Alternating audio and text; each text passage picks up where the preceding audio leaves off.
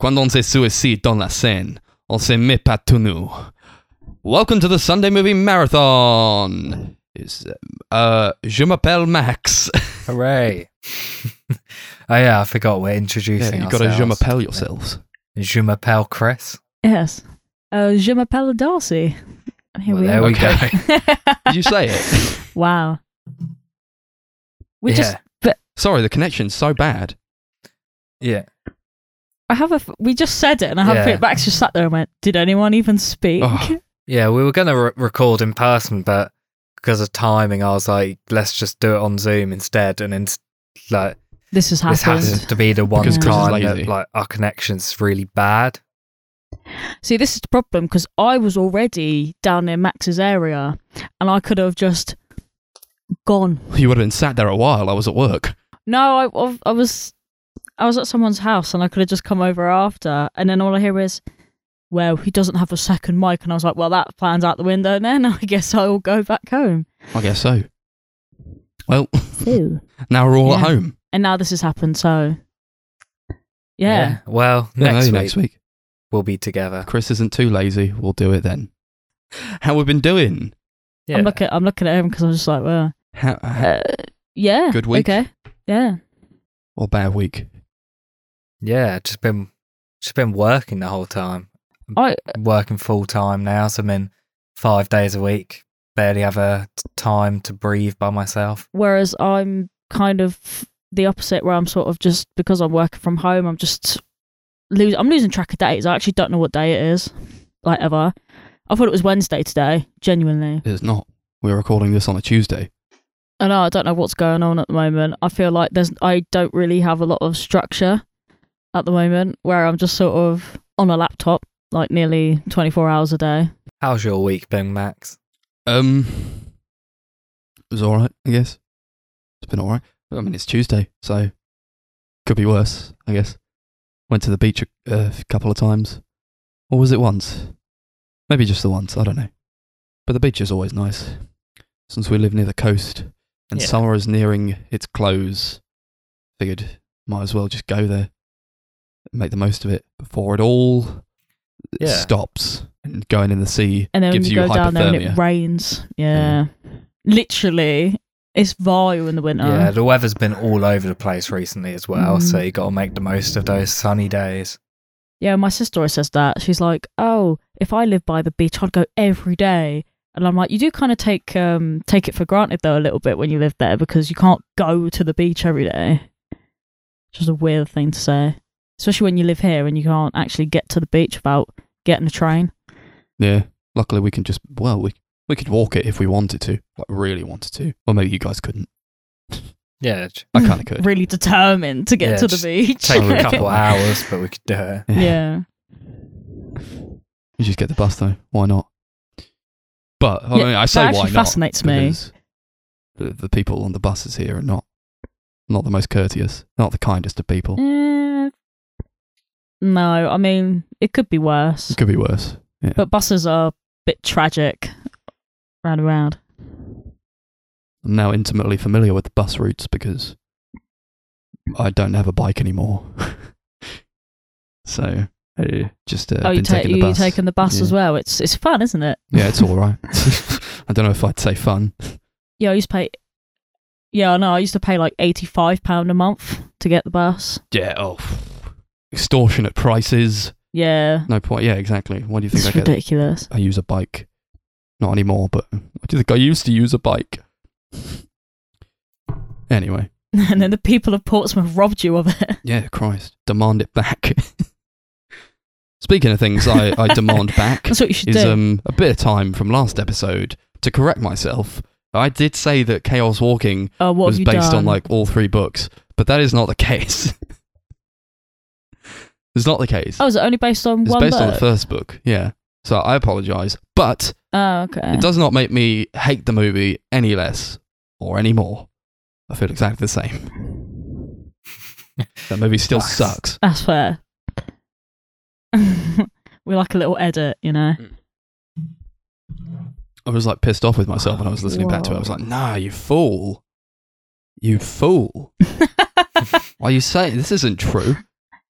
Well, I've corrected myself now. So Do you there we listen to every episode, Max? at least once? Someone's got it. Ah. I don't know if I.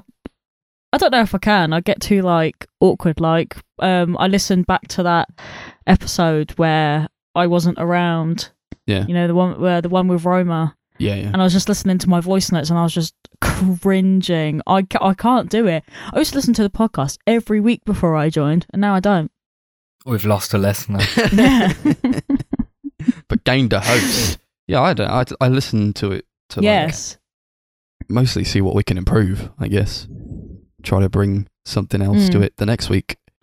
What I love is uh, every week where Max goes, "Good episode, guys." Like I'm waiting for him to be like, "This episode was terrible." One day we'll just be like, "That was actually appalling." Did we do that like one time? Oh no, we like recorded an entire episode one time. This was like in the early days. And then it like just stopped immediately after recording and like my laptop crashed. We were like, that was great. We can't upload it now, it's just gone. Yeah. Yeah, Max's laptop crashed so it stopped recording and we were using Discord at the time. oh wow! And for some reason Discord just decided to stop recording like five minutes in, so we couldn't even use the recording from the call. Is is that why we now use whatever we've got yeah. here? That's why we use Zoom now. I mean, Zoom is a bit more reliable, I suppose. Yeah. Thanks, Zoom. It was only because I used um, Discord for Cult of the Touch, my old podcast. Oh man, Yeah. bring it back! Hmm. Bring it. Yeah, with that episode, we'd always message each other afterwards and be like, "That episode was probably quite shit." I think that was It seems because like we. something that Kai would say every episode. God, I was shit. I was so drunk. Yeah, God, I think it was just because we got progressively drunker and drunker while recording. I thought it was amazing personally. I actually loved it. I used to get my little Nintendo Switch out, play Animal Crossing, and listen to it. I loved it. Hmm. Maybe one day we'll bring it back. Petition for Maybe. Callum to restart Call to the Touch. I hope he listens to this podcast. Probably not. No, I doubt it. We don't drink Call on this podcast right now. Respect it too much. Yeah, we're professionals. Very professional. We drink coffee and tea only. Uh, Maybe one day we'll do a drunk episode. Is there actually Mm. anything in this I coffee? don't know. I feel like that would be kind of Doesn't really like taste- terrible. I feel like that would not go well. What drinking on the podcast? Yeah, yeah. Um, Yeah, we'd think it would be funny, and then you'd actually listen to it back, and it's just like completely incoherent. We incoherent. cannot Well- upload this. cons- yeah, like considering how little I remember of the films and stuff already, I reckon I reckon I would just get on and I'd just be nabbering on about nothing because I have no idea what's going on. Most Mm. likely, I wanted or to just talk. chatting about how much I hate films. Yeah, exactly. I wanted to talk briefly about something that happened that we didn't mention in the last one because it hadn't happened uh, prior to us recording the last Mhm. one. But uh, Sean Lock, a notable comedian, face of like uh, 8 out of 10 cats, uh, a really great stand up. He died recently from cancer. I wanted to bring it up because uh, I, I really admired him a lot. I thought he was uh, one of the best in the British comedy uh, game. He really brought a lot to uh, the industry. I feel it was very sad to hear of his passing. Yeah, Yeah, it was was well really sad. sad. couple of years ago at work, every single day when I'd go for lunch, someone would be watching clips from Eight Out of Ten Cats Does Countdown, and it was because of him I like watched the entirety of Mhm. that show on 4OD because I just found him so funny. Mm. He had so many incredible just bits on that show where they clearly just let him just go loose and do what he wants. Like there was a clip I watched um, the day I found out he died, um, where he's on the show and he's like talking about the tiger who went down to the pub for a pint. it's like a fake kids book all about this tiger that goes to the pub. They're making that book now. Yeah, They're apparently about that. publishing it. It's so funny. And there's also the infamous carrot in a box game that they did on that sh- show. I mean, I'd be lying if I said that I actually because I didn't really watch um like eight out of ten cats or anything like that. But um when I told my sister, she was pretty upset. Like Yeah. she she was mega. I've never sad. watched any of his stand up, but I definitely would like to do that because He's he really was a funny. very funny guy. Yeah, Mhm. I watched Well, a uh, stand-up special it's of just a bit of a his shit, on isn't 4OD, uh, the other day. It was called Keep It Light. hmm I would recommend that. It's quite. It's like quite short, forty-five minutes. It's yeah. It's, it is funny. Um, it's just uh, yeah. I, I was like binging eight out of ten Cats Does Countdown uh, when I heard about it. That show's so good. That was like in an era where all the Yeah. uh, Channel Four shows like swapped over, and like people did each other's shows, and that was the only one that stuck because it was so good. Yeah, that show is really funny. Yeah, he was probably my favorite Mhm. presenter on that show. To be fair, Yeah, I know he left eight out of ten cats at one point, Mhm. and it definitely got a lot weaker after he left. it did. Well, he's such Well, a it was actually really funny. Like, he's got such an an electric personality. I think he brought a lot to the table. Uh, you know, it's still it was still all right, I guess, but he was like the heart of that show. I think, along with like, well, Yeah, was Jimmy Carr really, or is it more like like he he was doing it, he was playing the games, so I mean, I'll be totally honest. I think that's one of the reasons I haven't watched it. Is Yeah, because I I, don't- don't I don't really like, like- him. it's not even My that I don't like him; it's just his laugh is so annoying. Well, that too, but I just, I just never vibed with I him. I think he like- can be funny. I just hate his laugh; it just ruins it. Yeah, I, I just, I just don't watch it because I just don't like him. but all the clips I've seen are quite funny. But I think it's Yeah. because he's not in them. You used to have Jon Richardson on the show as well, who was another really great Yeah. oh, British comedian. I like him a lot. He also left, sadly. Mhm. I think they left around about the same time, actually. Well, it was it was never a show that was like supposed to happen, I guess. but we got it, No. and probably just uh, be grateful for what we got because it was bloody good. Uh, and yeah, just to round this off, I don't want to talk too much about it because it's sad. But yeah, I would say just like watch Mm. watch that show, watch more episodes with him on it, and uh, definitely watch his stand up uh, special because that was that was really good as well, and I like that a lot. Yeah. And if you don't want to watch a full episode of the show because you hate Jimmy Carr, there's pre- plenty of compilations on Yeah. YouTube of literally just his best bits that f- Channel 4 made themselves, I think. So Good on them. Good. I they're think all yeah, really didn't they? funny. Didn't they make one a couple of days after he died, or the I same think day? so. Because I'm pretty sure I've seen them like on Twitter or something before. Mm. There was like a season that came out earlier this year, I think. Did a lot of those. Okay, Was he on them? that's that. I think so. Hmm. But yeah. let's make something. Uh, let's make let's make this a bit happier now. so we watched some French movies. Awesome French Uh, movies. the French movie. That was the uh, awesome. the goal, Yeah. and Chris changed his recommendation as I'm speaking yesterday. Uh, at about I don't know hmm nine at night. About, s- no, it's about six or seven. Yeah, well, I think it was Oh, about sorry, half six or seven o'clock, something. sorry. Yeah. So I watched four movies. yeah, it doesn't make it any better, but Yeah. So um, I picked Incendies, um, the Denis Villeneuve movie. Incredible movie. Turns out it's just impossible to get hold of. it So actually is. If our you try and internet look for was it. just like so poor yesterday. We couldn't like find it. We couldn't like watch it yeah, at it, all. it it would uh start downloading and then stop and then go back and then go forward. So it, at the end, I think it said it had like seven hours to download, and we were like, "This is never happening." yeah. So we just switched it to a film that both me and Max happened to own on DVD.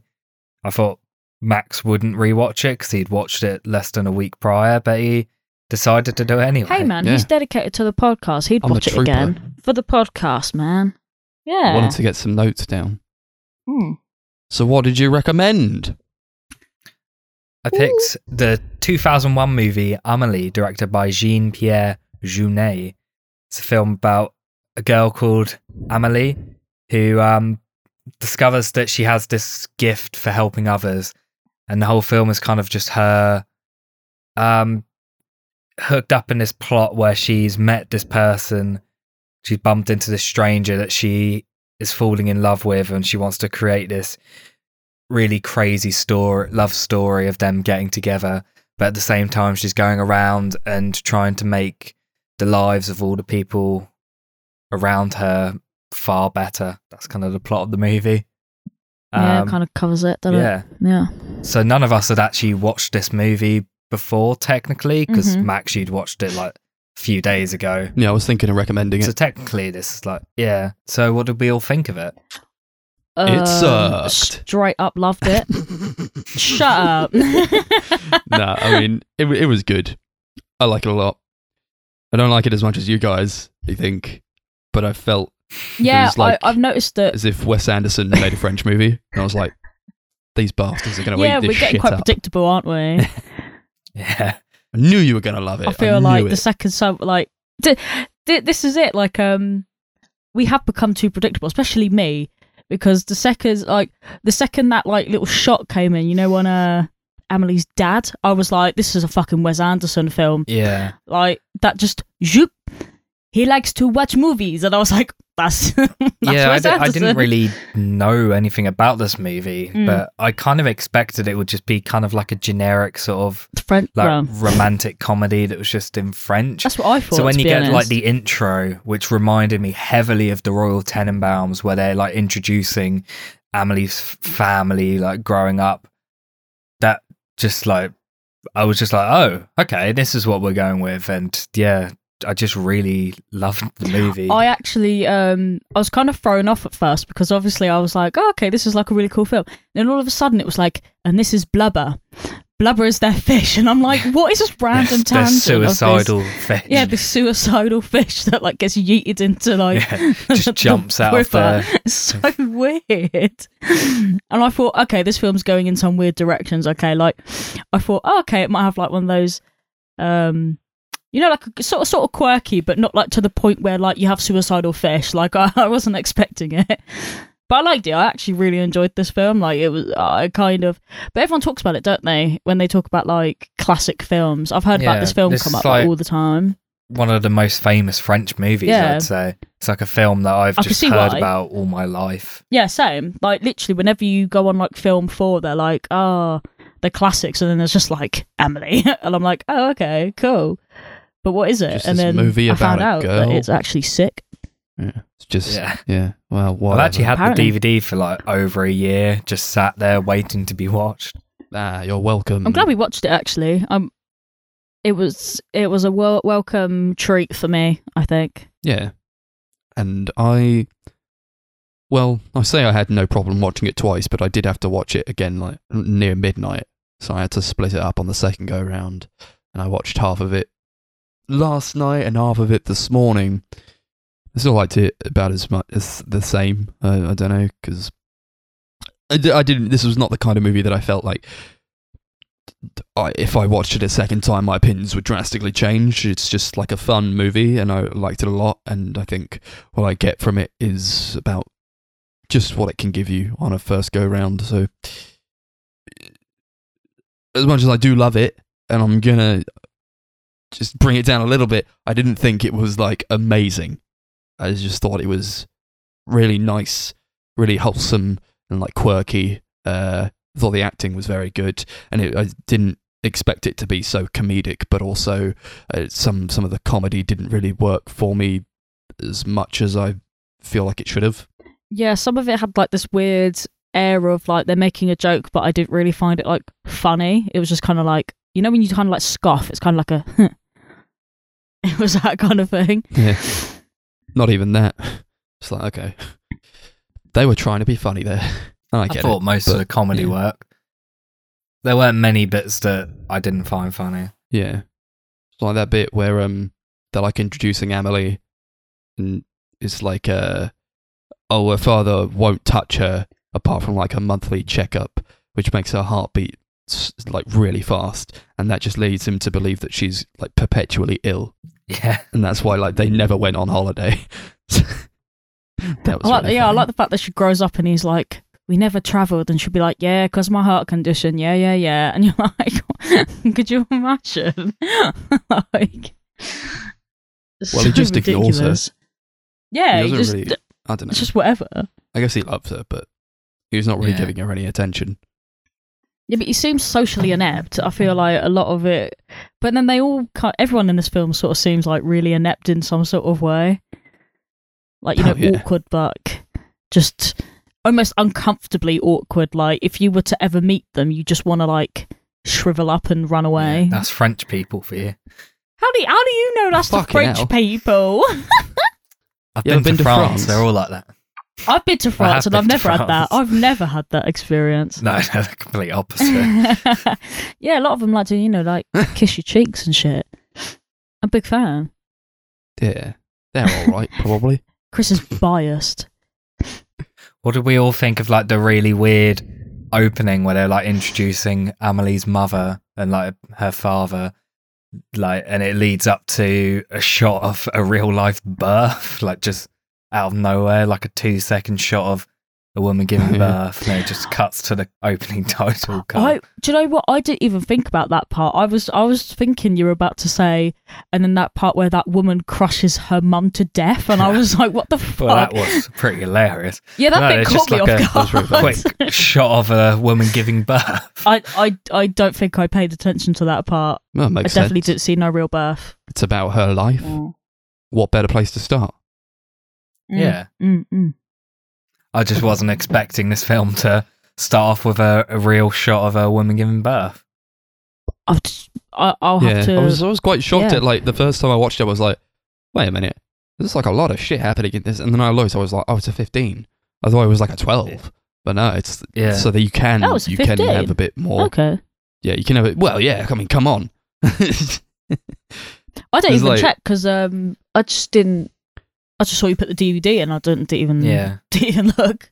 It's a very yeah, It's they quite- swear in this. there's, There's, quite like a lot shot of like her sweat, sex. sexual stuff in it.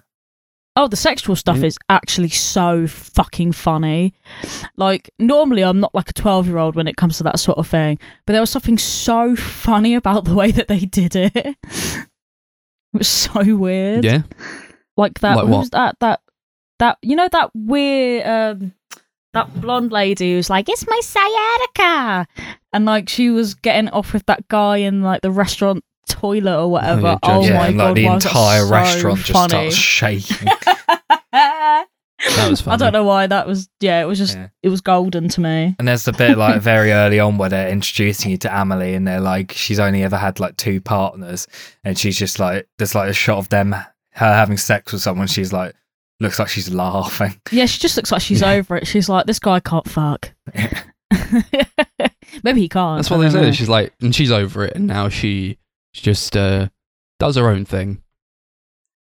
Yeah. It's like she's she's Yeah. she's seen life life's little pleasures and like Mm. cultivates just uh, small everyday things that make her happy. Because men are so disappointing. I mean, As much like um, sex and stuff as there is in this film, I don't think it really needs to be a 15. Like, there's no swearing in it at all. They say like crap twice apparently, but ooh, you can't say crap, Chris. you can say that in a U. Whoa. But yeah, there's not not, not a lot that I think justifies it being a 15. Yeah, like I think most like 12 year olds like have seen porn and shit. and yeah, but didn't you see? Did you that. see any like frontal nudity? There's a lot I of can't boobs remember. in it. Yeah, it's, yeah, I Saw couldn't remember if there was boobs. loads of boobs in There it. was or that not. guy who worked in a uh, a pawn shop. Oh yeah, where they're pricing up like Yeah. dildos and stuff. There was That- also yeah. that um Yeah. random flasher you see as Willy at one point. I didn't see a flash as Willy. What? Nope. I didn't see Did you that. see a flash as Willy Max? Because I don't remember that. No. thinking Chris of a is like, different film. um, You are thinking have of a I different seen movie. the same film? You are thinking. I don't different remember movie. seeing a flash as Willy. I promise you. I know what you're there a talking about, and it's not this movie. Is it Oh, not yeah. this It's- movie? Is it Max's film? Oh, Yeah, yeah. well, that's a spoiler alert for everyone in Max's Both movie. film about women. It's, uh, it's just all the same to me. I don't remember that happening in that film either. For God's sake. Well, we'll get to that. Well, I think I should start making notes on these films because I don't, and I just sort of go by my memory, and my memory's pretty shit. So I should probably So's start- mine, apparently. Yeah, Yeah, I should probably clearly. just start making notes. I like that her father like doesn't care about her at all, and then like she she steals his garden gnome, which is like his prized possession. Stands over like uh, her mother's ashes in the garden, and then because like he never goes anywhere, so she like gives the gnome to a flight attendant that she knows, and then she takes the gnome to all these different places in the world and starts sending the dad like Polaroids of the gnome in different places. it's like, yeah, look what you could be doing, but the gnome is doing it instead. Yeah. That's exactly it. Like Chris made it quite sinister yesterday because he just turned around to me and he was like, "What would you do if I started becoming obsessed with collecting garden gnomes?" And I was like, "What the fuck are you talking about?" Like, these are the kind of conversations that we end up having because of these fucking movies. I mean, I thought it was quite cool. Like at the Yeah. end when his dad, uh, when her dad was like, "Do you know what? I'm gonna finally go travel. Fuck this shit. I'm gonna go." Yeah. I like like that. how um But she- Amelie's she like doing all these her. yeah. Sorry, go ahead. I like how she's doing like all these nice things for a lot of people and then she's just like also fucking with people at the same time. Oh, what was that geezer? What Just was his this one name? dude. The- He's just fu- she's just fucking with. It.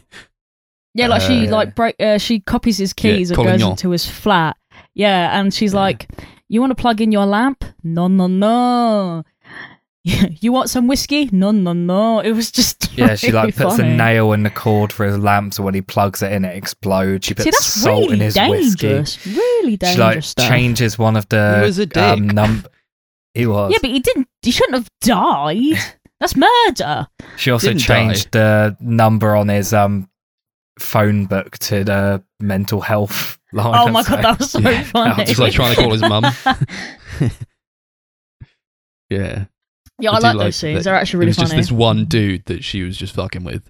Just this one guy Yeah. because he was just an asshole to. uh yeah, he was horrible Uh, to that, that- that Lucien guy who was working he with was him. so cute. Yeah, he was lovely. Yeah, didn't deserve it. And why would they talk about Lady Di all the time? Did it? Did Lucien have some sort of like weird obsession with Lady Di? Everyone that it was set in like obsessed with her. '97, and then Yeah. Right, Lady right, Di right. died, and it was like on a a report on the news. Because And yeah, that because I was saw it like what led her to find the uh, the original The like thing. tin box behind like a tile in her bathroom because she drops her perfume, and it like hits a, a brick out, and then that leads her to uh, it's it was kind of like a catalyst in a way to like lead her to do all these nice things. I feel Yeah, because if she hadn't found out maybe that it's Diana had died, these things would like she wouldn't have dropped the uh, perfume, and then it wouldn't have rolled over and hit the the tile, and she wouldn't have found the the box of that guy's things, and she wouldn't have bothered doing all these nice things for people. Speaking of which, remember when she did that nice thing for that one guy and the terrible CGI came up and it was like, ah, you you know what I'm talking yeah about? Yeah, when she like helps a guy Yeah. like cross the road. He's like a blind guy, and she's like describing how amazing everything surrounding him is. I don't know why, but that made, I mean, it just made us laugh really loudly because it was just so Yeah. like, It was great. what? There's a Like, lot of like stands there and really like enriched from it. Yeah, I like random bits like that. Like, you know, when she was like walking away from like getting the key cut and then the key would be like "Beep" in the pocket, like you could just see it. yeah. There's a lot of like really weird visuals like I that, like that. I thought were really creative and interesting. I liked all of that. And like um there was like a bit where she was going on the train and stuff and like the camera was shaking loads and the colours were all dark and stuff. Yeah. big fan. It was going super fast. She was going up like the Yeah. uh, the escalators as well. That was great. It was like reminding me of Hot Fuzz. Yeah. I love there's a really great sequence where um she leaves this box um in a phone um booth for this guy um called Bretodeau or something. And it's like Um, all these like yeah. yeah all these like trinkets from his childhood and he goes in and opens it and like suddenly like remembers all these incredible things from his childhood and like growing up that he'd completely forgot about and he just like just completely enriches him i thought that was like a really sweet bit It was great. And then he's like, "I'm gonna talk to my my children now because I haven't spoken to them in ages." So it like, it, she's enriching the lives of these people, but then she's also like, she's not paying attention to herself and her own needs. But I like that a lot. And then she like sits down in front of the TV, and it's like a procession for Lady Diana's funeral or something, and it's just like her instead, and she's like, "Oh." The TV saying that Amelie died at 23 years old and she did all these wonderful things for people, but she's dead and she was never fulfilled because she never did all these things for other people, but she was so lovely and she's just like crying. yeah she's a great character i thought she was like a really really well written character there's a lot to her I thought she was really cool. Apart from, you know, like I don't know, like if if I saw her out on the street, I'd probably say hi, but she'd probably run away, like a like a bobcat or something. I thought she was played incredibly well by Audrey Tautou. She's fantastic in this movie. She's got a great name. She Yeah. does. It's an iconic look as well. Yeah, like in all the pictures, she looks really, really pale. But then you watch the film, and she's nowhere near as pale as they make her out to be, and I find that really bizarre. Yeah. That Yeah. poster with her like with the green background is like so famous. I swear I've seen that Yeah. like so yeah, many like times. it's everywhere. And then when I watched it, I was like, she's not as pale as that picture makes her out to be. Yeah, oh, I'd be fuming. that poor girl. Kind of caught me off guard a bit. Like, oh, why? Why'd you do that? It's just weird. I actually, yeah, I actually really like this film. I don't know, like the more I've, the more I'm talking about, it, the more I'm like, this film was weird. I like that. Mm. I like how she kind of pursues. She's she's trying to like change other people's lives, and then she's like, I could do that for me actually, and she like goes out of her way to like make this kind of maze or like hunt for this this guy uh, Nino who's lost his uh, scrapbook of uh, pictures of uh, ripped up photo booth pictures, and then she's just like leading him on this like treasure hunt. Uh, and then she, oh fuck, I've forgotten where I was going with that. Sorry. What, like, where is that? Um, the same guy where they find out um near the end of the film that he's just a random guy. Like they're like they thought he was like some Oh, sort of like yeah. assassin running from the law or something. It's just Yeah, like he's or a they- repairman. and they like said, "Oh, he's a he's a Yeah. dead man who like wants his memory to yeah, yeah. go on forever." And That's just why he looks so blank in the photos. and he's like, I just fixed Hmm. phone booths. Phone booths, not um, photo Yeah. booths. I thought he looked like Bruce Willis a bit. yeah, I thought that as well. It's like almost like a thing where you're like, oh well, whatever. He's just the repair man. Who cares? But it's treated as this like huge revelation. That I really think that Like, was pretty ah, cool. It's like finding It's just the repair man. yeah, like small miracles in in the everyday. feel bad for that guy though. He's like spent all this time like on this journey to find out who this guy is, and then finally finds out who he is, and he's just like a normal dude. Like, it must be kind no, of. he was really happy. He was super happy about it. I think he was just relieved to know that he wasn't some like dead man or some like evil criminal or something. He was just a regular dude who had a scrapbook. What's wrong with that? It was kind of It it was was kind of wholesome in a mystery that way. he solved. That got solved. Yeah, he was satisfied with his achievement. Yeah, but what do you do once the mystery is solved? And then you have nothing. Get a new one. Get a new Well, mystery he, um, solve, man. he goes after Amelie. Which is weird. I don't know why she was really like, friggin' weird. he is the one for me. It was like, how do I find him? She goes into like this pawn shop where he works, and uh, that's not like a red flag for her. But, I mean, fine, whatever. People need jobs. But then, like, her, her- his coworker tells her where to find him, and he works in like this fucking um like maze type roller coaster thing, this like haunted roller coaster, and then like she goes into it, and he, and she's trying to find him, and he's like, ooh, ooh, and he's dressed up as a skeleton. And he like goes right up to her. He doesn't know who she is, and he like starts touching her face. Like, who the who are you? It's just weird, isn't it? That's just don't know why what you do that. haunted mazes are like in France. it's just France. So you, you, you ju- I, I feel like Chris has this weird bias against like France. He's like, The nah. French, he hates. Says says the man who wants to go to France. He's you're chatting a lot of shit about France. You're gonna get beaten up. Yeah, well, Mm. let's just hope we don't have any French listeners. We will after today. Yeah, loads that, of like the to Alf- be the It's going to be like the to be the Alfonso. Cuaron episode where we suddenly had loads of Mexican listeners. yeah. We're gonna get lots of French Yeah. listeners now, and they're all gonna be like, "Oh, Amelie's overrated. Your opinion is wrong." Appreciate it. Mhm. Small thing. I liked um when they were like in the cafe, and she's like looking at uh Nino from like behind. She's trying to write the menu, and she's writing it backwards. Like, you see her write it backwards, and the handwriting is so neat. It's like it's yeah, it's quite really impressive. cool. I'm not gonna lie. Yeah. Yeah. But then like it just says like menu of the day, eggs. Uh, Okay. What? Ju- just egg? Order just a singular egg. Yeah. Yeah. I'll have the menu of the day. Is two the eggs egg. uncracked. you don't even know what kind of egg. Yeah, they're just what boiled egg. Like what Two kind of human egg eggs. Ah, two eggs. The oofs. I thought all the characters in this movie were like super interesting and creative. Like, there's so many weird and interesting people, but I thought they were just so like fun to watch.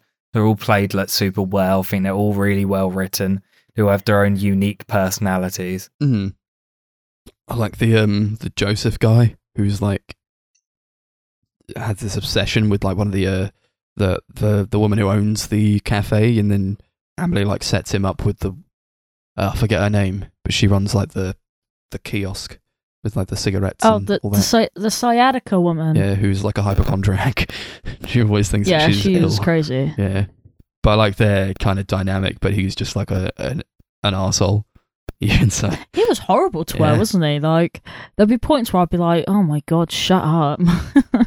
yeah, uh, I don't know if they they work that well together. Obviously, I mean that was kind of the point, I guess. It's like Emily trying to do something nice for people, but sometimes people you, you don't really know people's dispositions or like if they're going to work that well together. She's just like, there's a woman. she can she can go with yeah, him. it's almost as if she, yeah, it's, yeah, it's almost as if she was like, "Oh, these two people just appear to be here at the same time. We'll just give it a go, Mm. see if it works." Also, didn't like how like it's just a small thing, but when it's introducing characters, it introduces Joseph as somebody who only pops. Uh, his only hobby is like popping bubble wrap, and he never does it. He never does it. It's like, why'd you say Does it that? under the weird, table. wasn't? No, ah, yeah, come on. but it shows it in like that one bit more example, but then you never see it. He's like more more his hobby is like looking at people and like recording on his uh his uh, recorder, just like ah, this happened at this time because he's like a stalker. he's a yeah, he's a little bit weird. But they do that a lot in the film. They'll like introduce these characters and like say these like really weird, intricate details about the person that never has like is brought up again or really Yeah, sure. it's But a those- thing at all. Like the only Mm. again, it's a minor problem, but it's like you, you introduce all these characters, fine, they do these things, but th- Joseph was introduced as having only one hobby. Like this is only, and they use the word Yeah, only. this- he only pops bubble this is his wrap. only And thing. I'm like, okay, but he doesn't. I'm gonna stop going on about the fucking bubble wrap now. this is stupid. I love that. It's just so pressed. I think the man needs some bubble wrap. You know. Yeah. I like all the uh, the costumes, all the costume design. I thought it was really it really helped like uh the the whole look of the movie, which I thought looked really nice and colourful, very vibrant. I liked especially like Amelie's clothing was really great. I think just visually, the whole film is just like absolute delight to Yeah. look at. Like all Lovely. the colors are so vibrant and popping, and like there's like a really creative usage of colors where they like change the saturation in certain scenes to like evoke emotion or tension. It's just all really creative and interesting. I think. Agreed. Also like the music, which is like Yeah. super French, super super French, is, like really it? just like, like a Yeah. heavy accordion French. based music is really really good. It reminds me of some sort of like Lady in the Tramp type Or thing. like Ratatouille. yeah. I actually quite liked it. It was quite um, it was quite fun. I think one of you should learn the accordion. Thank you. yeah. I'll be the new Weird Al. hmm Sure. That's the only accordion player I can think of. Yeah, you've got all the classics. Weird Al, and that's it. that's all of them. means there's a gap in the market that needs to be filled. It is true. Not many people probably pay accord pub them them them play accordions. I can't speak. Are we ready to to Um, rate? Might as well. Sure. Oh, there's Yeah. one like small part where uh, she's sorry, she's looking at like a newspaper, and it's all about like Lady Diana passing away, but Emily just focuses on like this lost post in the. It's just like lost post in the mail. She's like, "That's funny. That's weird. That happened." And then that like, it's nice to slip that in early because it ties directly into like this woman who's um, is it the landlady who um, who lost her husband, and then she never got like. Uh, a letter because like they lost all this post uh and like that comes back around and she like forges a letter she like steals the Oh, letters yeah, that yeah. her husband had written her from his time in the war and then and cuts then she up. like forges a new letter. I'm like, this is so like intricately done. It's just like she's got to steal these letters. She's got to photocopy them, and she's got to like cut out excerpts of the photocopies to make a whole new letter that kind of brings this whole saga to a close. And then she's got to like photocopy that letter so that the, the lines of the, the the pieces don't show up. And then she's got to like dye it in tea and then send it to her. And it's just the lengths she goes to to like i mean you can argue whether it's like morally correct to do that but i think she the outcome was that it made the woman happy so i guess that's all she was kind of after There you go. Should we rate this out of suicidal fish? Blubbers. Yeah. I really love this movie. It's just a, a very strange but super wholesome movie. I think it's like it's quirky and weird, but not to the point where it's overbearing. Or like we said, it's very Wes Anderson esque. So if you're not into like super surreal stuff, it's kind of like a good like entry point into strange movies. But yeah, I I loved it. I give it ten suicidal fish out of ten. Poor fish. yeah uh really good movie uh i was happy to watch it again though i wish it could have been under better circumstances um and i liked her cat as well it was a very nice cat yeah, she had a really cute cat. I'm glad that you remembered that. Mm. I liked her cat. just slip that in yeah um Is. and I've watched it twice now, so I could definitely say it's a good movie. It's a very good movie. Um, it's just like a nice, just a nice chilled out one. I think. Um, I'll probably give it eight suicidal goldfish out of ten. hmm I like how we've upgraded from fish to goldfish. By the Oh, way, sorry. that was a that was a nice segue. I mean, it was actually a goldfish, so it doesn't matter. But um, yeah, this film felt to me like the equivalent of drinking hot chocolate whilst watching rain outside. It was just like so so cute and cozy and happy. Um, I'll probably watch it again. Actually, um, I don't know how soon, but I definitely think it was worth a watch. Um, so I'll give it nine out of ten sad blubbers. Now I go on to uh, my movie recommendation, which Indeed. is a 1991 movie by a Polish director called uh, Krzysztof Kieslowski. Uh, it's called The Double Life of Veronique, or in French, uh, La Double Vie de Veronique. And this movie follows the lives of two people dealing with the ups and downs of life. And we're introduced to Weronika, a woman uh, from Poland who has aspirations to become a renowned singer. We are also introduced to Veronique, a young French woman who looks identical to Veronica, although they are not related. And Veronique starts to fall in love with a puppeteer named Alexandre, who could perhaps help her through some existential problems that she's been having. Um, I watched this last week uh, because I was sure that I was going to choose Amelie, and then I watched this and I thought, hmm, I'll watch Emily and then I'll decide. And after watching two of the, the both uh, both of those movies, I decided on this movie because I thought it would probably provoke some interesting discussion. I love it. I think it's fantastic. Uh, what did you guys think? Just waiting for you. Go to on, say then. For me, um, well, okay. So when I was watching it, um, I didn't really un- well. I mean, I kind of understood what was going on, but also not really. So I kind of read up the the plot afterwards on Wikipedia. Uh, mostly because I wanted to see if that woman was actually singing in the film, but then I just I looked up what the film was about, and I'm gonna be honest. I think I like the concept of the film a lot more than I actually liked the film. Like I was looking at it and I thought, oh, this is like a really good idea for a film. I really like this. Um, but um, it's not what I kind of wanted, to be honest. Um, I think um, with me, it simply comes down to the um, state of mind I was in at the time.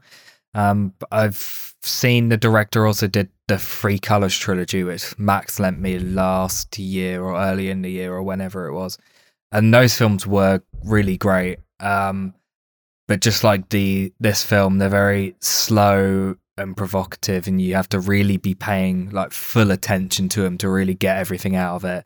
And I think because I was just so tired, I watched it at the end of a long day at work. I think it was hard for me to really get super invested and pay full attention to the movie. So I do think I'd need to watch it again to really get everything out of it because I don't think I really got much from it. I think as well. Um, uh, to to be honest, I think there's obviously you guys know, know me quite well. I do find it quite difficult to sit through really slow films, and it wasn't the fact that I hated the film. I think it was just. Uh, w- w- when I can't um, focus on it, there's it's just it's like a lost cause for me. Like I'm just sort of not not really about it. I mean, that's probably my only excuse is that I just find it really difficult to do it. Like imagine, Chris, imagine Chris, you're being tired all the time is literally how I'm like when I'm watching these things. I. I can't do it. It's too difficult for me. And the thing is, the film wasn't even that fucking long either. It's an That's hour and a the half. worst Yeah, part of it it's- all. Yeah, it's the know, shortest the one we talked about. The only one that was under two hours. That is the shocking bit about it. I don't know whether it was because um, we watched it at the end of the day. I don't. I don't know what happened there, Max. I can't. I can't tell you. He looks really. He looks really. Uh... He's just gonna start crying. No, I just I want him to start praising it. No, go on. you know, you think what you Go want to think. uh, That's the thing about you know art and film is you. It does depend a great deal on what you've been through in life, and it does depend on, I guess, the the mindset you're in when you consume these things. I loved it both times. I wanted to watch it a second time. There's only there was going to be something that I could get out of it that I hadn't got on a first watch, and I will say that I I definitely got that from it. I don't know if you guys had any kind of theories as to what the movie is ultimately about, past like a kind of basic uh, plot detail, I guess.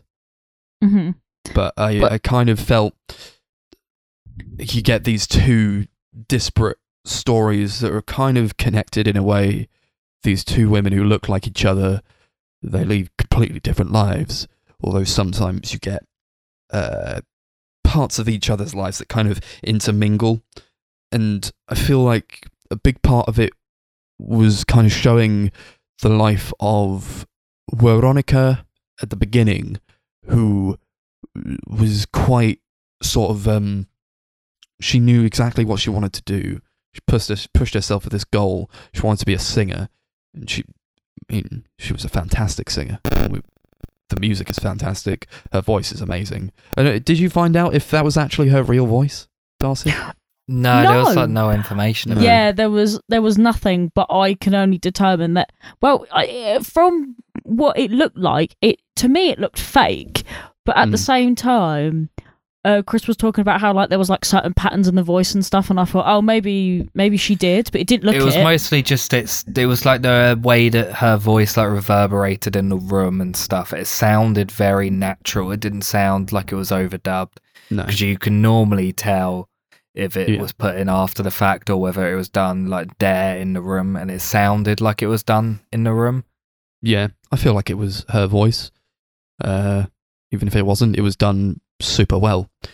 yeah, it was amazing. She, this character is p- perhaps a bit more rigid in the way she lives her life. She knows exactly what she wants. She knows how to get it, but also there's a b- bit more to it where I think that it's trying to tell this story of like persistence and like push yourself too hard and you'll end up like either unfulfilled or it'll ruin your life in some way, especially if it's not something you have real passion for.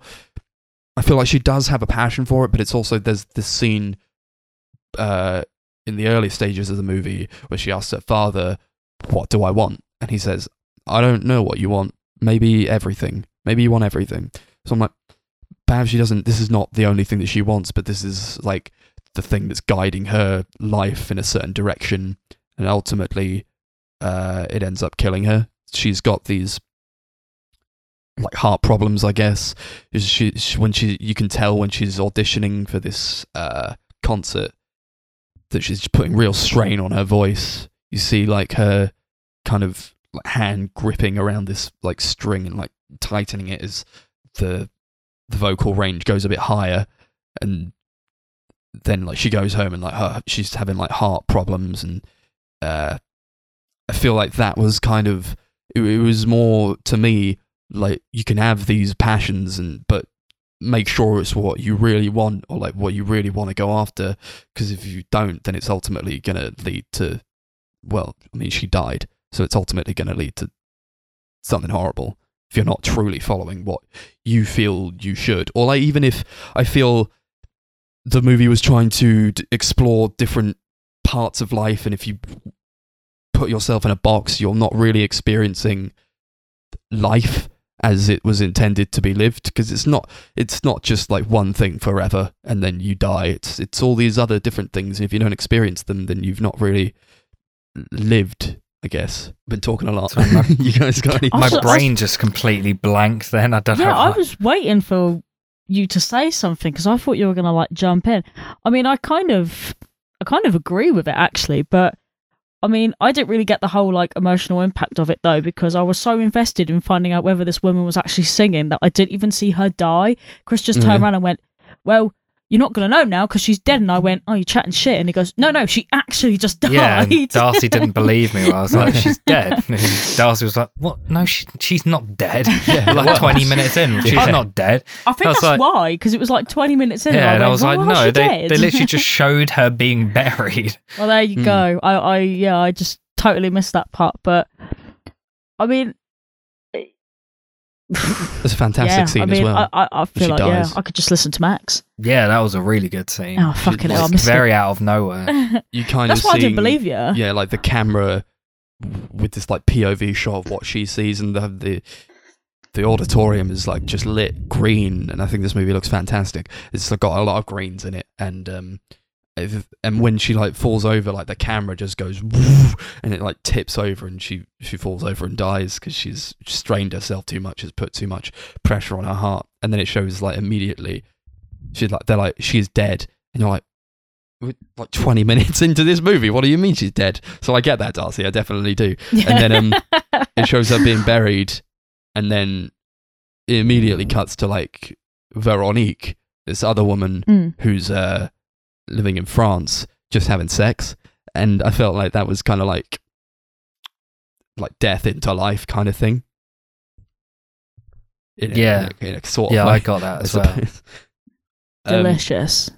but where I feel Veronica is a lot more held back in herself, or a lot more uh, reluctant to take risks and uh, channel herself into new experiences. I feel Veronique is more free flowing. She's just like teaching children uh, at a school, and she she loves music too as well, obviously. And but she's a bit more like open to new experiences or senses. And I feel a lot of this movie is also about like just being able to sense things and like the things that you can like get from your surroundings and like the world as a whole. I feel like Veronica kind of closes herself off to that, but whereas I feel Veronique is a bit more open to these new things. She she's kind of like she just like goes off and she's like I'm in love with this puppeteer now. Why not? And then like she leads she uh she goes on like this kind of breadcrumb trail to find him, I guess. And that's just a very it's very um it's more free flowing kind of way of going about life, seeing where life takes you. It's kind of like where where like Veronica was kind of like, this is where I'm putting my life and this is the direction it's going in. Whereas Veronique is more, this is, I'm letting life do what it will and where I end up is out of my hands. Yeah, I thought there was a lot of interesting um, parallels and contrasts between the two characters. Like they're very similar, but at the same time they're also kind of opposites in a way. Yeah, I felt that. There's like a scene at the beginning where it's like a baby, and that could be either uh, Veronica or Veronique, forget which one, but she's being shown like it's like Christmas, and she's being shown leaves, and the mother's saying like here on the lighter side there are little veins and very fine down, and this I feel it kind of implies also a darker side to the leaf as well, and this contrast between the two lives where I feel like one is a bit more darker. Obviously, you got Veronica, who's like not only is it like a darker storyline, but it's like darker in a sense that like you've closed yourself off to these other parts of life, and the veins in the leaves I feel are kind of disparate stories or like universes, I guess parallel universes where like you could you could go down like every like vein on a leaf is kind of a different path you can take with your life. Yeah, this is the sort of shit that me and Darcy definitely didn't think of. No, you didn't. Oh, really? No, I didn't even see it. I um, when I looked up the plot, I had uh, I had seen that they had said which person was being shown what thing. Mhm. So that's kind of how I knew what you were talking about. Because otherwise, I wouldn't have a clue what the hell you were talking about.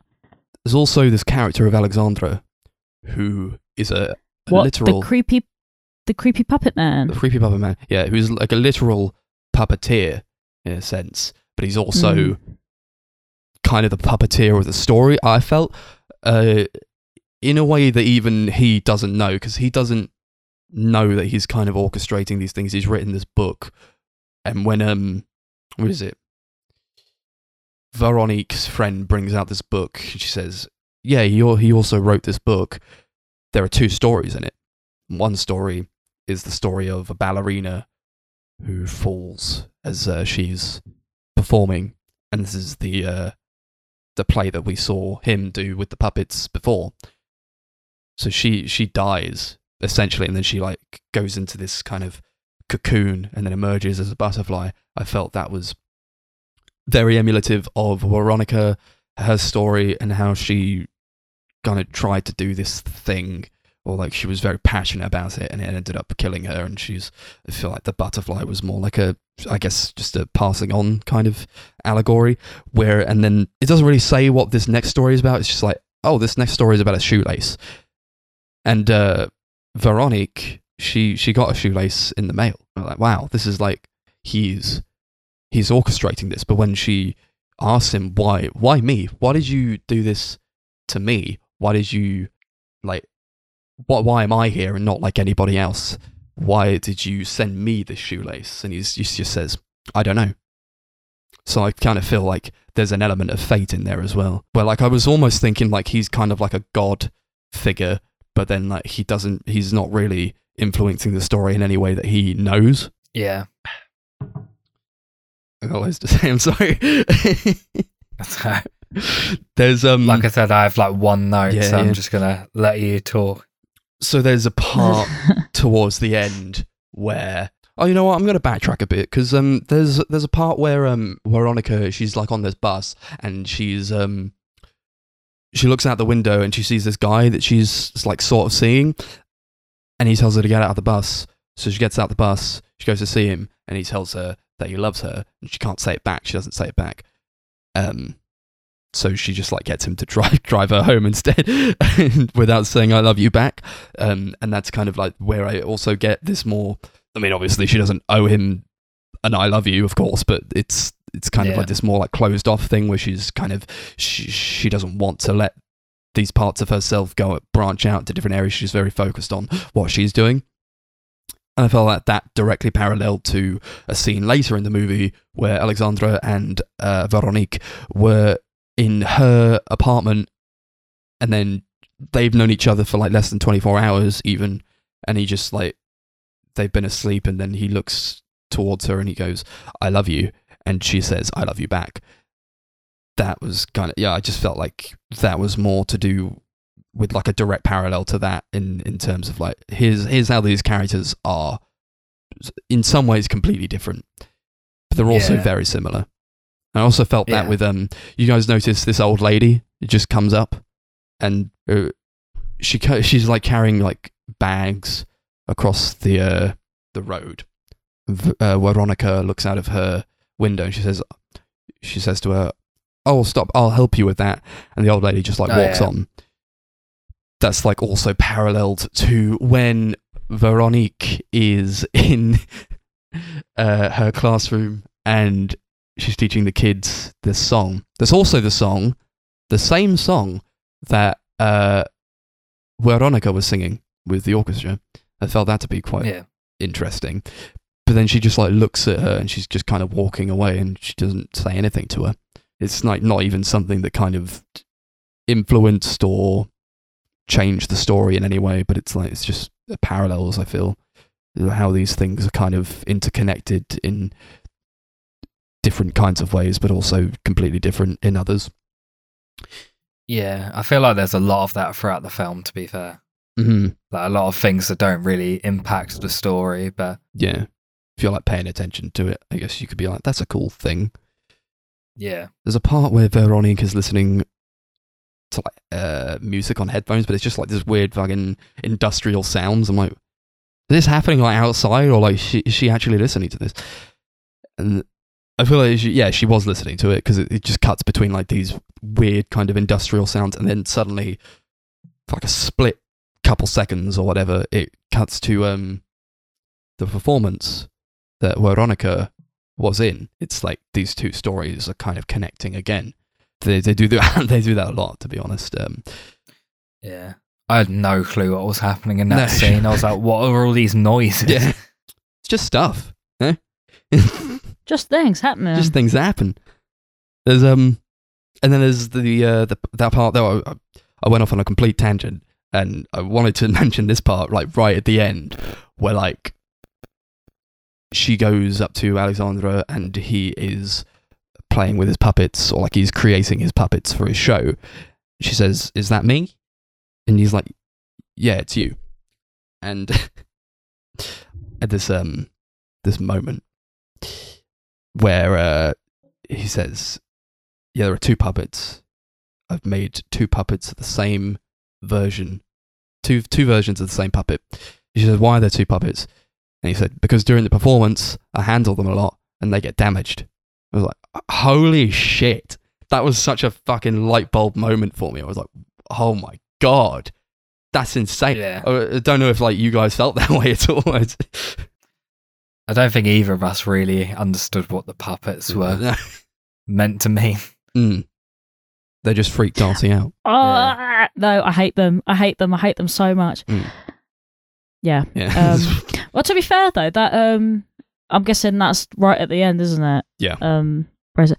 I mean, it kind of did. Um, it kind of spoon fed to you a little bit, I think. But then I don't know whether that's because, um, when I read like the little thing on like Letterboxd or whatever, and then watched it, I kind of already knew what was going on. Quotations here. I didn't actually know what was going on, but it kind of made sense in that moment. Or whether because I watched it and then what looked up the plot and I went, actually, that is a pretty sick idea. But um, if I had watched it without um, even looking up what it was about, and I probably wouldn't have understood it yeah. at all. I feel less like uh, the line "I hand them a lot, they get damaged" was like a spoon feeding moment, but more like there's a line like directly after it where he's telling it. It's like I've got a new story and it's about this, and it's like uh, I think that's what it was. he's like um that he's talking about like two uh, that day in three in the morning. They were both born in two different cities on two different continents. They both looked alike, and when they were two years old and knew how to walk, one of them burned her hand on a stove. A few days later, the other reached out to touch the stove but pulled away just in time. I was like, I still really like that line. I still really like it, but it is Yeah. kind of like a you get it kind of line. Yeah, Yeah, it's yeah, very it was- on the nose. yeah, it was sort of like if you didn't understand what it was about, you do now. Yeah, absolutely.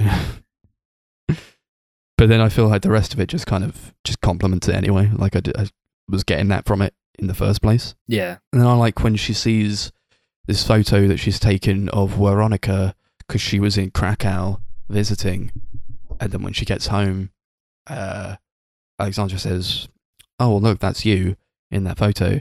She's like, "That's not me. That's not my coat," and she just like starts crying because I feel like that was kind of, um, it was like more grief for that lost part of ourselves and she doesn't she doesn't know she like feels the loss of Veronica even though she doesn't know her she feels it intrinsically inside her own being. I feel that was kind of like just just grief for like Yeah. in an existential sense. Yeah, almost like a part of hers like died or something. yeah. That was also like paralleled when um Veronica says to her father that she thinks that she's not alone her father says "Oh, you're not alone she's like well, I don't know it's like I don't know I don't know I was thinking a lot about like you ever heard like this theory I think that's like there's like one or two other people in the world that look exactly like you Yeah, Yeah. everyone's got a doppelganger. Yeah, I was kind of thinking of that the entire time. I was like, wow, if my doppelganger, if my doppelganger dies, do I feel sad? Who knows? Do I feel grief? When he dies, you get all his memories. Yeah, Wow. just depends on who Being dies John first. Malkovich style. I've got to outlive him. Track him down and kill him before you die first. what on earth has this podcast become? um, do you guys know why she like rubbed that ring under her eye? Like rubbing a ring under her eyes. It's like making it go red. Like, why are you doing that? no, I actually thought it was really weird because I think it was the first thing I brought up. I was like, Yeah. "What is that?" I we actually thought she was like taking out a contact or putting it in or something. Had no idea what that was about. But they both do it, so I don't know. Maybe it's Yeah, I a know. European thing. It's a French thing. They also keep like remember. dropping things and falling over all the time. it's just like a French thing. Yeah, man. It's just yeah, I feel that. You know, being French ourselves. Yeah, I'm something Oui, of a oui. Frenchman myself. Ah. you just say wee wee. Wait, wait.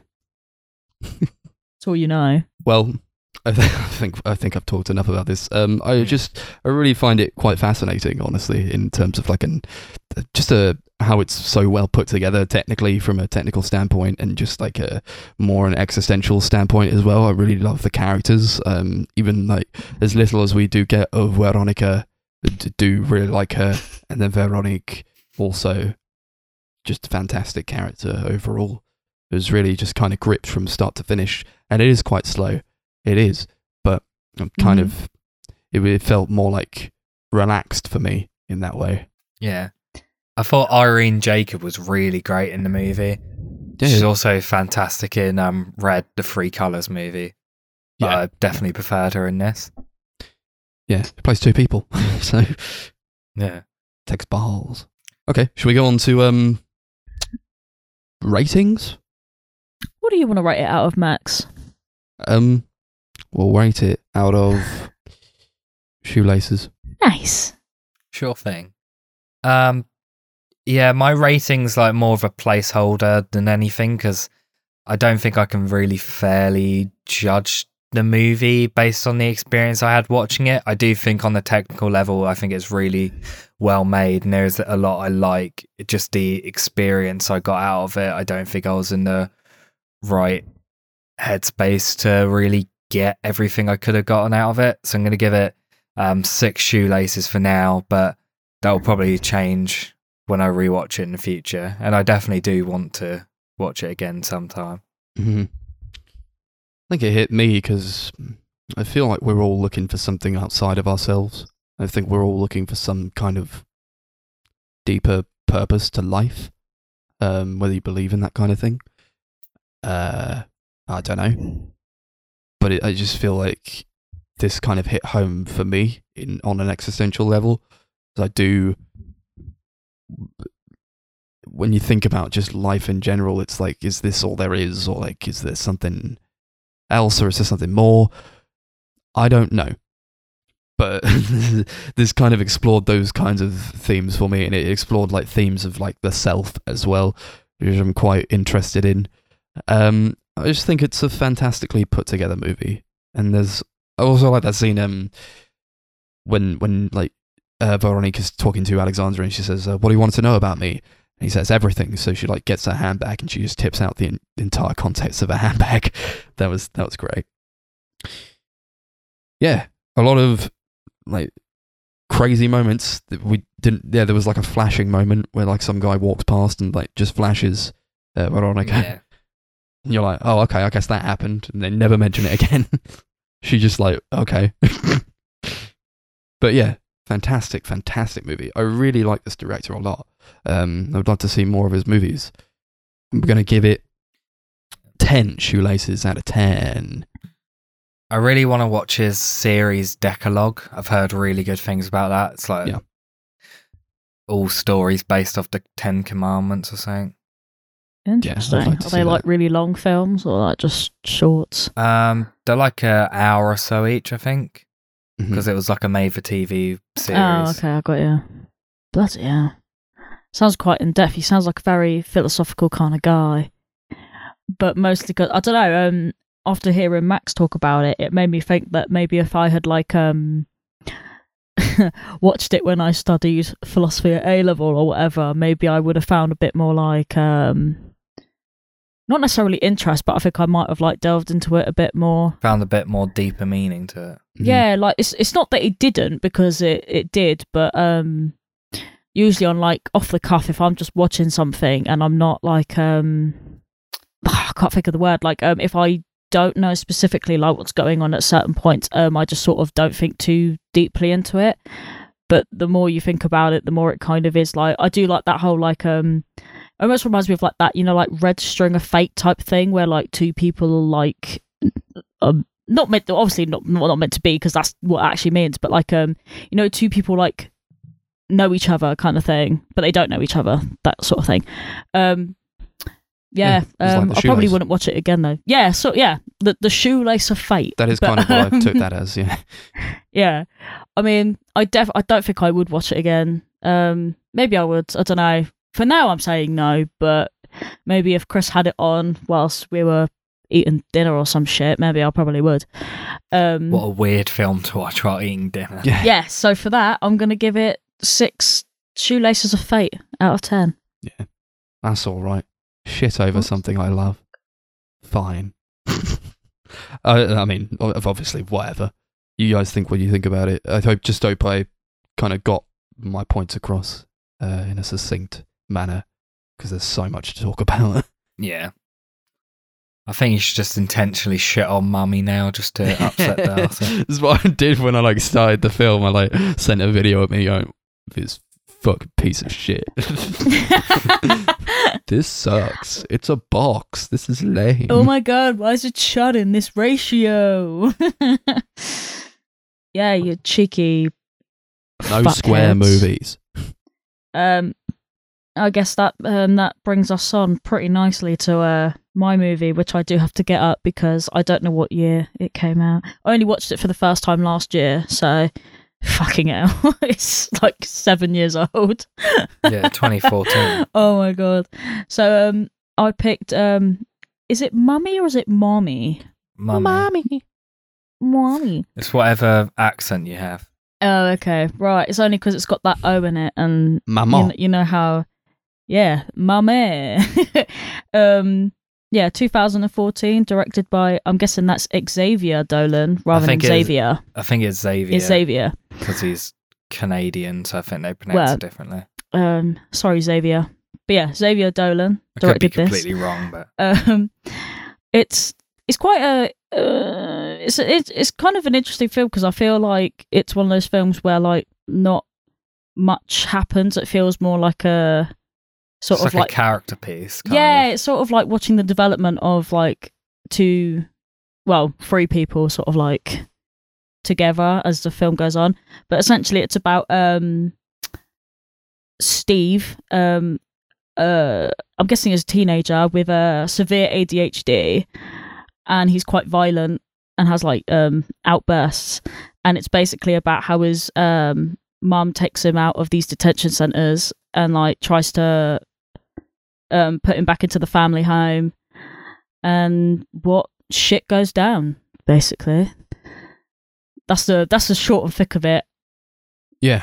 Yeah. i can't bother to get into like the whole fucking plot No, sure. Um, and it's good. It's a good movie. I've seen it once before. I didn't remember much about it, to be honest. I remember like a few parts about it. Um, I was happy to watch it again though. Um, Yeah. I think of this is um, all not- of our second time watching it. Yeah, I think so. Yeah, it's just like a really great movie. I think it's just it's very like hard to watch at points. I think it's quite. It's not like Mm. I don't know. Don't like sit a date down to do to watch this movie. Not at all, Max. Gets They'd pretty. probably leave and never call you back. Yeah, it gets pretty hard to to Mm. stomach at certain points because like I'm just like looking at Steve as like this lit fuse and like you, at any point he could start causing a ruckus. So there was always that kind of tension and anxiety there. Yeah, it was. It was like a. I felt like it was quite a hostile movie. Like at any point, it could just go from zero to a hundred really quickly. Yeah, and the points where it does do that are like super hard to Uncomfortable, watch and yeah. like kind of disturbing at points. Like there was points where I was just like, oh, you know, you get that that sort of like dread, that feeling of, oh my god, I don't think I can watch this anymore. But you carry on watching it anyway because you're just too invested in it. Yeah, there was like that part where like they're in the taxi, and like the taxi driver is, is just driving them, and then he he makes a wrong turn. They and like Steve just like goes off on him, and he starts calling him like racist names, and like I was like, this is awful. But I was also like, this Yeah. is really good acting. Calls him the M word. That was a fun. bit. oh yeah, See, that- I was like, oh, f- f- f- ooh. Yeah, I kind of, I, I, um, so basically, I watched it about a year ago, but I watched it up in my bedroom on like, you know, my iPad on like this fucking like four inch screen or whatever, and I must have missed that bit completely because I turned around to Chris and I was like, oh my god, this is awful. Mhm. Like, I don't remember this bit happening. And he was just laughing because he was like, yep, that happened. this is this is the kind of guy he is. Okay, it doesn't like make you. It doesn't even like try to make you sympathize with Steve in like the beginning. He's like, No. there's his kid, and he's kind of a prick. Yeah, you kind of hate him a little bit. Yeah, because Yeah, he's a dick.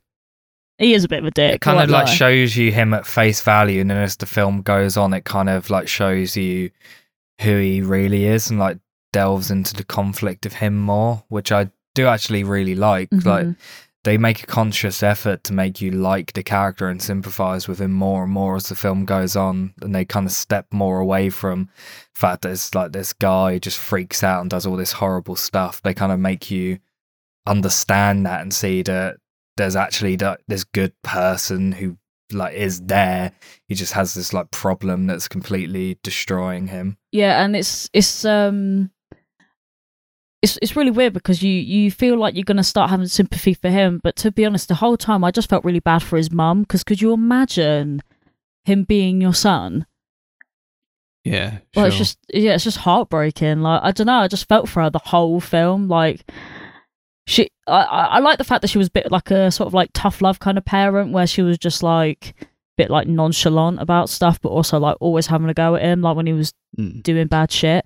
Well, you can but tell also, she's like- like, had to deal with him like his yeah, entire his life. whole life. Yeah, You've got to exactly. build up a tough shell to deal with these kinds of Mm. people.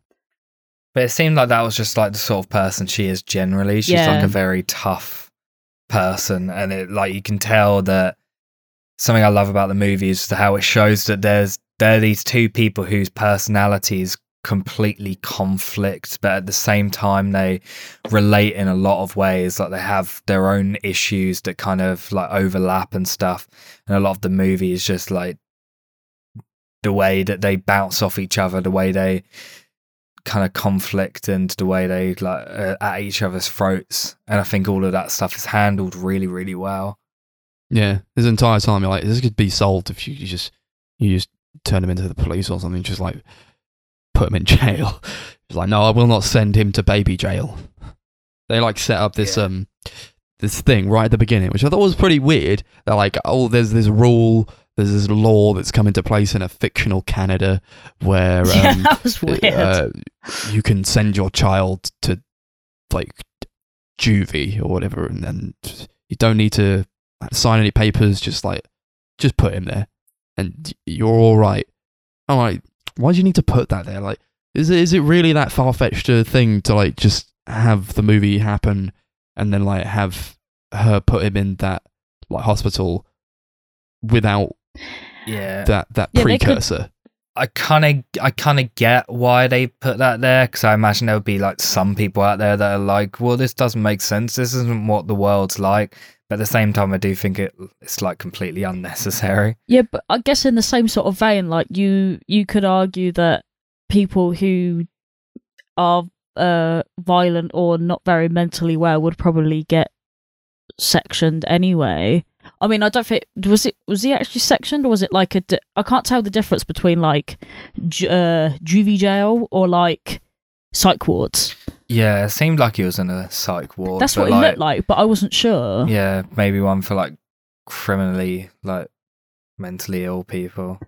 because like I know he like he I mean he did some bad shit but like when you think about it I don't think he ever did anything that was like worthy of like real hard jail so that's why I thought maybe he was in a I know a he home committed or a hate crime. Yeah. what did I m- what Didn't he burn down a He burned down the in cafeteria. place well yeah yeah I know I knew that bit yeah, hate crime. He called the taxi driver the M word and Yeah. spat at his car. he did he did do that He like burned a kid's face when he burned yes he that did burn a cafeteria down. face So like, yeah, he Although I deserves to go to jail. Yeah, well, I mean, okay, fair enough, but like in a court of law, they would probably say that it was like I don't know, um, unin- I, I don't know, you know, like um, where they're like, oh, it was reckless arson. That's what they call it. Um, there's two different kinds of arson charges. Don't ask me why I know that. I've been watching a lot of Coronation Street lately. Big up my Coronation Street viewers. Uh, Place to go to learn about all the crimes.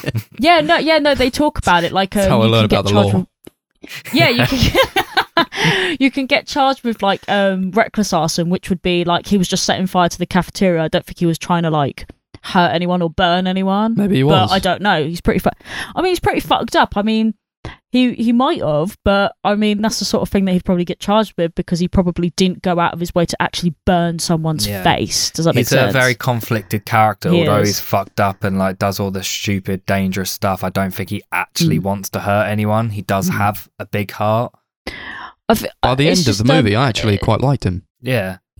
oh yeah, he was my hero. By that the just end kind of, like goes to show just how great the writing and acting and directing Mm. all is in this movie because i feel like a lesser writer would have like handled that really badly and by the end you'd probably hate him even more than at the beginning I feel like if you go about it the wrong sort of way as well, I feel like it might come across as kind of like offensive.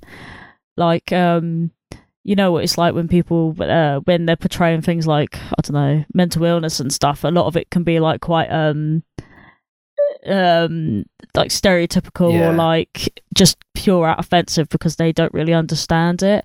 yeah the thing with this director is he he's very very young he was only like 25 or something when he made this you, movie you said that to me and already. he's he's had a lot of backlash throughout his career for tackling subjects that he's like completely out of his depth about. He's got a movie, um, the only other movie I've seen by him called Laurence, anyways, which is all about a transgender person coming to terms with that the fact that they're trans, and a lot Mhm. of people in the trans community have come out and like been very against that movie in the way that they Oh, kind of treat that. But I don't. There's never a point during this film where it feels disingenuous. Like it all feels very real. It feels like it's coming from a place of like maybe experience or like it seems like he really yeah, understands. it could be, but he might. thing. It could have been based off of someone that he knew, or maybe based off his own experiences. yeah, like I mean, we don't know the director's like life story, so I don't know why people would um. I mean, I don't know though because I'm I don't want to get into the whole topic of like, um, you know, like a per- personal conflicts when it comes to like uh sensitive subjects. So Sure. I'm not I mean, go it's a there, movie but- podcast. We don't have to go too too deep with these things. Oh yeah, like some someone might be listening and thinking, "Thank fuck that they didn't go into that." it's just not my place. I feel Yeah. like that is. we don't want to get own- into anything we're out of our depth with. exactly. I think that's what it is. I don't want to start speaking shit about things that I have no business talking about. Mm. I like the character of Kyla, who's like this uh, woman that's moved in or uh, not moved in, like they've moved into this new house and like she's their new neighbor and they like get closer to her and I think like she and Di kind of make really tight friends and like they make each other's lives better because Kyla and her husband I don't know I didn't really get like much chemistry from them I don't think they were doing too hot uh it doesn't even feel like they loved each other at all uh so Ouch. Kyla comes into like Steve and uh, Diana's Yeah. life, sort of makes it a bit easier for them. There's like this big it like fight that they have, seemed and then she, like, there's this huge fight, and then like Steve like starts strangling Di, and then like she like has to run away from him, and because she's running away from him, like she hurts him. So then Kyla comes in, she like stitches up his wound. I found that to be very a, a really good introduction. Yeah, definitely. That character, it seems like she has a lot of like a like really troubled past, which is like caused her to like be in this like mental rut, and like that's causing her marriage to kind of fall apart. Kind of. That's what I got from the character, and I feel like them moving away to Toronto at the end was kind of like them trying to get a new start and get away from all that Mm. but she's a great character. One of my favorite scenes in the movie is um when she's like looking after Steve. Yeah. And like Steve like is just clowning around because that's what he does. Like he's hyper and full of energy and he like grabs onto her necklace and she literally like pins him to the ground and like grabs him by the throat and is like, Don't touch that necklace, I'll fucking kill you. Oh and then my he God. like he wets himself because he's like so scared. It's like Yeah. really, really powerful powerful scene. God, that actually made that literally. To be quite crude, it actually made my butt cheeks clench. Like I swear to God, I never felt more uncomfortable Really? I watching thought- something. I was like, yes! oh, that was such oh, a Oh, yeah, no, fantastic like, scene. he- I thought that was like the he best scene in the movie. it. Like, He yeah, give 100% him what for? it. Fucking yeah, exactly. It was like just actually call him out on being a prick. Nobody does this. Just actually get in his I fe- face, I think that's part of the reason why he wet himself in the first Yeah. place because he was probably like, "Holy shit!" scared out of his But, like, fucking mind. Yeah, she was like, uh, "Do I bring up your dead father?" No. So get on the sofa and hold your fucking breath. And I was like, Oh, "Oh, and you could, fuck and you could see like little bits of spittle coming Yeah. out of her mouth, and I was like, yes. It's It a was- super oh, it was- tight shot. It looks amazing. "Oh, it was horrible." It was, it was that it was great because it was horrible. I can't explain that feeling. I Mm. don't know if anyone's ever watched something, and it was so tense and horrible, but it was amazing because it was tense and horrible. Yeah, I get that a lot. Just like for Hmm. different movies, like that made me want to throw up. That was awesome. Yeah, like um, what was that um in uh that ghost story where that uh woman's eating that chocolate pie? Yeah. that was also quite horrible. I love um the visuals to this movie. Like I feel like nearly every single shot looks like it's like something from a music video. Like the framing, shot composition, coloring is all really great. And of course, um, there's a great usage of aspect ratios where the entire or the majority of the film is shot in one by one. It's like perfect square. It kind of like just conveys this like incredibly claustrophobic nature, which there's like this incredible montage to Wonderwall by Oasis, which is a bit of a questionable song choice, but the montage is great. Where everything's like starts like going right for the characters. Everyone's like really happy. Things are like finally turning around, and the film like like Steve like stretches out the frame and like turns it to widescreen sixteen nine. It's just like my favorite bit in the whole film. And then when like the rug's like pulled away from them and like they're just like no it's back to how it was. Things are shit again. It just like slowly goes back to a one by one. I think that's just just really great usage of I, the aspect ratio. I'm surprised it's taken you this long to bring that up because I remember when it happened, you went, "Whoa!" yeah that's just like this is my favorite It was really cool though because he's just like sort of like sliding on a skateboard, and then all of a sudden it's like, and everything opens up. It's like pretty sick, to be fair. Yeah. And hey, Yeah. I actually do like the use of Wonderwall in the movie. yeah i don't mind it Uh, it's just that i don't like that song that's the only I, issue i have I with it. mean, I don't know. I feel like it was. It, i just- think it fits the scene i just don't like that song. I don't know, sure. man. I don't know. Just But really great soundtrack just overall, I thought. yeah Really great, like interesting songs they're using. I like the use of White Flag by Dido. That's such a good yeah, song. that's great. Oh man, I love that. That is a Dido. great song, though. Yes. Agreed. Or like right at the end, uh, Lana Del Rey comes in with "Born to Die," just as oh my um, god, do you know he what? like he's about to like run out of the window. I was like, oh my god. Let me just talk about how much I bloody love when that happened. The first time I saw that, I swear to God, I squealed. I never squealed so hard in my whole life. I was like, oh my God, that is amazing. But it was just something about it. It was just really cool. Yeah. That's another song that I don't like, but I actually Oh. think its usage in the film is great. I love this Yeah. song. I I love this. Al- well, I, I just love the album that it's on. That album is 20 out of 10 for me. I'm a basic white girl. Get me my pumpkin latte right now. But I feel Oh my like God. this the film kind of elevates the songs anyway. It's just it's that good. yeah. I don't even like Definitely. really. I don't care for Wonderwall that much, but in this movie, I really liked it. I could have Yeah. taken it or left it in that point, but I think Yeah. it's because it's just. I think it's just Wonderwall, isn't it? Like there's just Oh, yes. there's just something about Wonderwall that kills me. I Heard used it to too love many it. times on too many acoustic guitars at too many Ah, I shit think that's what it parties. is. They could have, yeah, they should have just played Mr. Brightside. It would have the same effect. to be fair, Yeah. Just Maybe. not a fan. I have to say, I actually I don't like the um like the score that was written for the film. oh, really? It's very they don't use it a lot, but it just like mm. kind of felt like generic drama sort of stuff, like Don't remember. Oh, I it. pianos disagree. and stuff. I just didn't think it was anything that interesting. I quite liked it. I thought it added kind of a an an ethereal kind of feeling that complemented the the look of the movie, where it is kind of this with these warm colours. I felt like it complemented it pretty well. I just wish I remembered it because then I could have commented, but I just don't remember any of it. Mm. Do you like that montage scene that uh, Which one? Diana is having?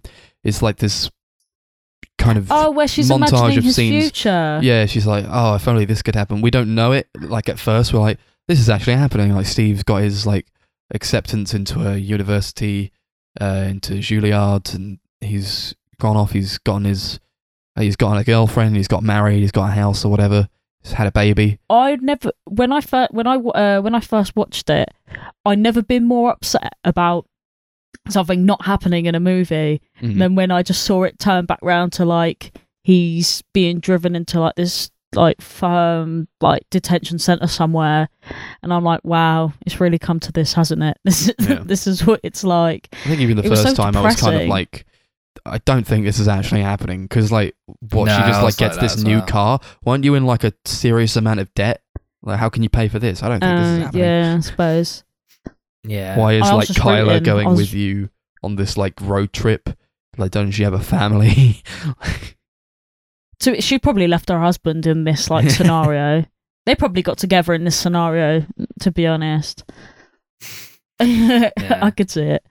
Yeah, so it's a really sad ending, but I It feel like it kind of has to happen in the story. Like It's the only one that everything makes kind of comes to a head Yeah. like in the like f- 10 15 minutes before that whereas like yeah, Steve is kind of like beyond help unless he actually like not even that, he's like No. beyond help if he's just like by himself with Die. He needs like proper attention yeah, I've, Otherwise, he's just to end up like repeating the same things he's doing constantly. I see what you mean. I feel like it would come to that point where um, the, like it, it's gotten to that point of the film where you can't really go back from that. You kind of have to realize that it's not going to be happy. yeah.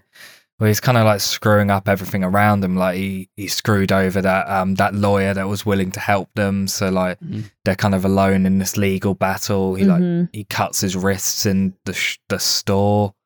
Which God, that was a so hard watch, upsetting. wasn't it? Yeah. Yeah, hard one. That was like, yeah, like I was like, why is he doing that though? I just felt like he, he kind of the weight of it all just kind of hit home for him. I felt like he felt like a failure or something. Like he, like although maybe they could have gotten on better without him, he just like wanted to take himself out of the equation. And that's when I started feeling just like really awful for him. Yeah, Mm. they hinted at him self harming earlier in the movie because you see like Di doing his washing and like she sees like these little like Mm. strips of blood in his clothes on his arms. Aw. Yeah, yeah. Now I'm more sad. Thanks for that. Sad. What do you guys think You of that part movie. where um Yeah, I suppose. where like Steve like straight up kisses Die, just straight up kisses his mother Yeah, on the lips. That's Um, weird.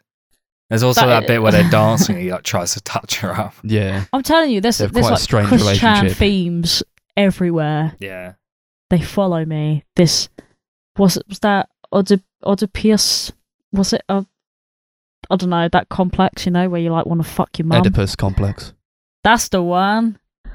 Yeah. Yeah, Yeah. that's him. It was very yeah, it was, it was very much in, in line with that. Yeah, felt very uncomfortable during those scenes. Yeah, it did. Like, especially when like, um, uh, th- is it Ka- Kayla? Kyla? Whatever. Kyla. Kyla, She- yeah. Kyla. She's just like watching Steve touch up his mum, and she's just like, "You're an asshole." And I'm like, "What the fuck Yeah. is going on?" Yeah, how What the hell the hell do you react to that? There's these Yeah, people that you don't even know, but And like she's just out of like, like, common yeah. courtesy, like they've invited you into their house. Like you can't be like, "What are you doing?" Like, it's their house. It's just so weird. Yeah. Uh, we got anything else Sorry. Uh, Um, I do like that scene Um, where they take him away in the uh, like those three men yeah, come that out. was it was mental. filmed so well. It's like they just come in, they're just walking, and like he sees them, he's like, "Oh, okay." And then like they keep going, he's like, "Oh fuck, they are here for me actually." So he just gets out and runs away.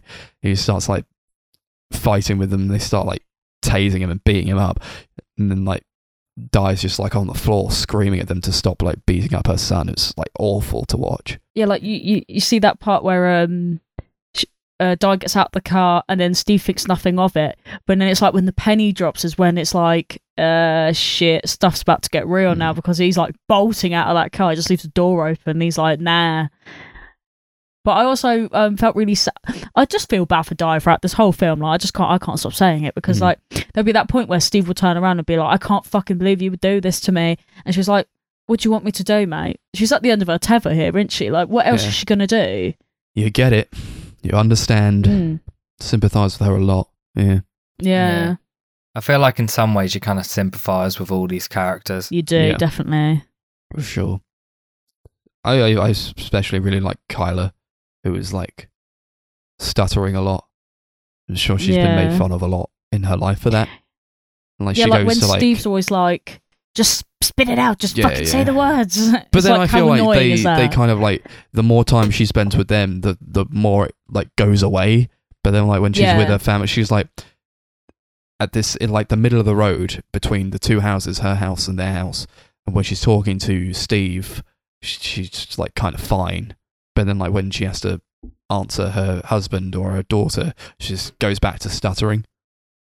Yeah, I couldn't tell whether it was like a stutter from like, you know, uh, you know when you uh, like I don't know, like in the King's Speech where you just like stutter a lot because you're just born with a stutter, or whether she was just stuttering because she was like really anxious and just was. Well, They said it started like a few years back. So I guess it was brought on by some sort of experience. Yeah, okay, that would make sense. There you go. We good to get on to ratings then? Sure. Oh, I just want to mention like Cool. one thing. There's like a really great shot of um Steve in this hospital, and like it's kind of filmed like he's just fine. He's on the phone, and then like Yeah, it no, cuts it's and it's like it's just this black background, and it's just him in a straight jacket, and there's an arm coming out of the coming into the Oh, the frame, f- just holding a yeah, phone in- to his head. With the phone, like- yeah. and he's just high on drugs, talking to. He's leaving like a voice message for Di. It was such a really f- fantastic shot, and one of the most Yeah. memorable in in the movie. Definitely. I completely agree with that. It's really great. Should we So go what are we going to rate this one out of? Yeah. Um. Oh, yeah. What should we rate out of? I think. Uh, Wonder Wars. Yeah. Cool. Yeah, Wonderwalls then. Wonder yeah, let's do Walls. this.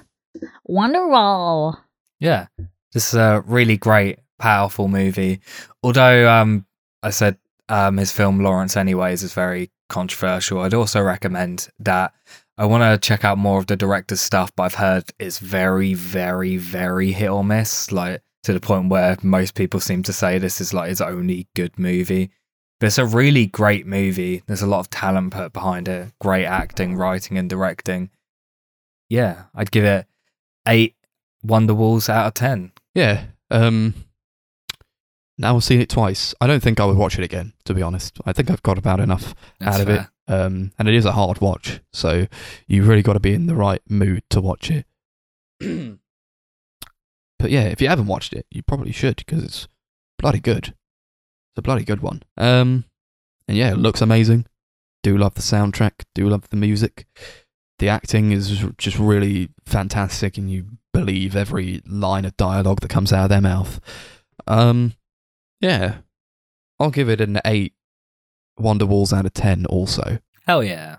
Cool. Um, I've I kind of knew going in that I was probably going to enjoy it the most. Not not uh because I picked it and I had like a a bias to it or anything, which makes me sound like that's what I'm saying, but that isn't actually the case. I kind of um wanted to w- rewatch it because I don't know the second French movies came up. It was probably one of the only ones I could think of as well, which probably didn't help. But um, yeah, I really like this film. Um, 10 Wonder Walls out of Oasis. nice. Hell yeah. That's that then. French movies in the bag. We did it. Congratulations. never watch again. Wow! Merci. Uh, next episode, Beaucoup. we've got episode 45. We've got uh, a TV show to watch, season Indeed. one of Chappelle's show. So that'll be episode 45. hmm Um, probably, maybe we'll watch Cruella as well. I think we were going to watch that. The Disney one. Oh, good luck Sure. to us. Okay, Yeah. sure. Sure, Why sure. not? so stay tuned for that. We've also got our social dokie. media accounts as always. YouTube is the Sunday Movie Marathon. Twitter is at Sunday Movie Pod. Facebook is at Sunday Movie Marathon. And Letterboxd is at Sunday MM, capital S, capital MM. Thank you for listening again. Merci beaucoup. Uh, and we'll see you on the next go round. Goodbye. Bye! Bye. I would like to buy a hamburger. I would like to buy a hamburger.